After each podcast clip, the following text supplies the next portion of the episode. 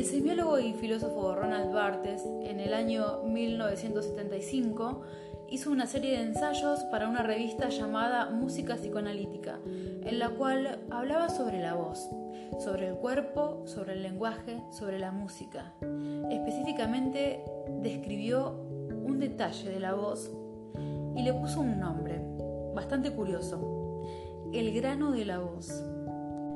¿Y qué es el grano de la voz para este semiólogo? Bueno, dice que el grano de la voz no es solo su timbre, sino es el poder significar que abre, no se puede definir más que como la fricción de la música con otra cosa.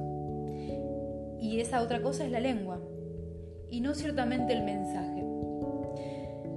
El filósofo dice que hay cantantes que tienen voces débiles y que cuyo cuerpo material, audible, eh, se pone al servicio del significado inmaterial, inaudible.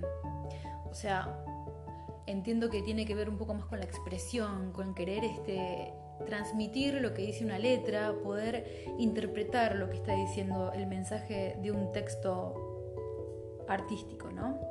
Por otro lado, dice que hay cantantes con voces poderosas, voces que ejercen el poder de significar. Para ellas, para este tipo de voces poderosas, dice que cada pausa, cada palabra, cada silencio es una excusa para celebrar la primicia del poder significar sobre el significado. Y este tipo de voces dice que hacen que el cantar se lleve a las patadas con el lenguaje, hacen que el cantar se vuelva en contra del lenguaje, porque lo único que hacen es forzar la dicción, no cantan para comunicar algo, para decir algo, sino que cantan por el simple hecho de cantar, el simple hecho de divertirse, de hacer ruido, de, hacerse escuchar. Y no por hacerse escuchar por querer transmitir un mensaje, sino por el hecho de hacer ruido, hacer una especie de, resonar como si fueran un címbalo que, que resuena, que retiñe, que retumba. Por eso dice Bartes que la música la voz y el lenguaje entran en fricción. La fricción no es la frotación de una cosa contra otra, dice en su texto. La música y el lenguaje no son cosas. En la voz, la música y el lenguaje se rozan sin tocarse, se encuentran sin fusionarse. Lo que yo interpreto de este texto, leído, valga la redundancia, de manera textual de su ensayo, es que la música, el lenguaje y la voz no se fusionan, dice que se rozan pero no se tocan. O sea, apenas que hay una armonía, hablando musicalmente, ¿no? Hablando en términos musicales, la armonía es la superposición de sonidos. ¿sí? Por ejemplo, el acorde de Do mayor está compuesto de Do, Mi y Sol. Tres notas que suenan al mismo tiempo y de esta manera se convierten en armonía, siendo superposición de sonidos. Pero eso justamente no está ocurriendo en el ámbito de la voz, la música y el lenguaje, porque no llegan a fusionarse, no llegan a ser armónicas, no llegan a tomar posición en un espacio en un mismo momento, sino que es como que una va por un lado, la otra va por el otro, cada una va por un cauce diferente. El semiólogo define la palabra fricción como encuentro-desencuentro, mínimo y fugaz que puede producir destellos.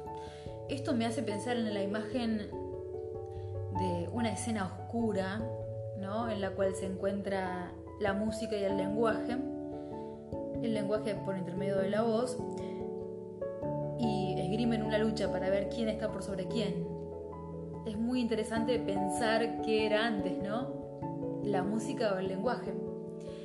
Si bien una de ellas puede subordinar a la otra, uno dirá el lenguaje.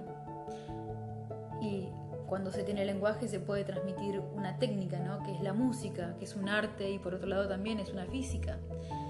Eh, tranquilamente la música podría adquirir la categoría de ciencia porque en ella está la física, hay arte, hay expresión que es netamente humano, el mundo simbólico.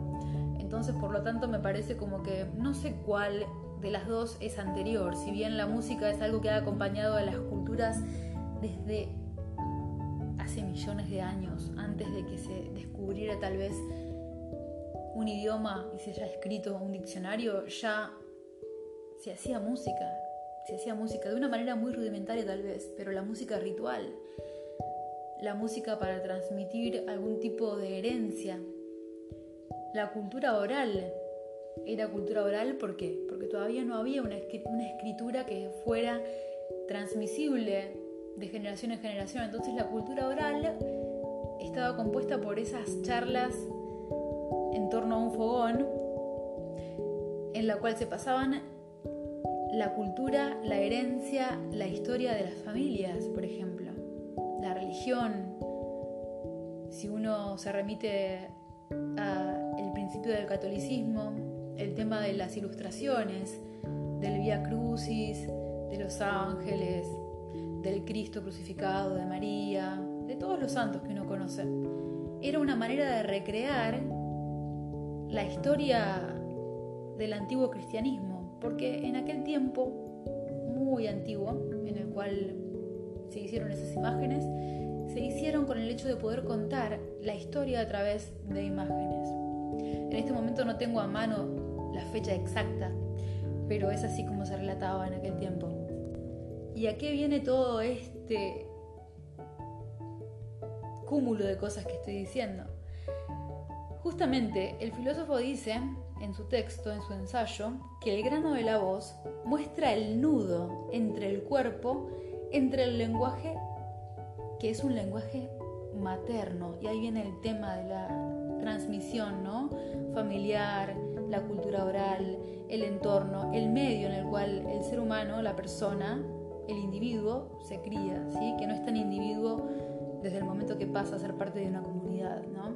Entonces dice que los sonidos articulados, eso que se conoce como voz, eh, ha sido educado de alguna manera y son patrones repetibles, por eso se pueden transmitir, ¿no?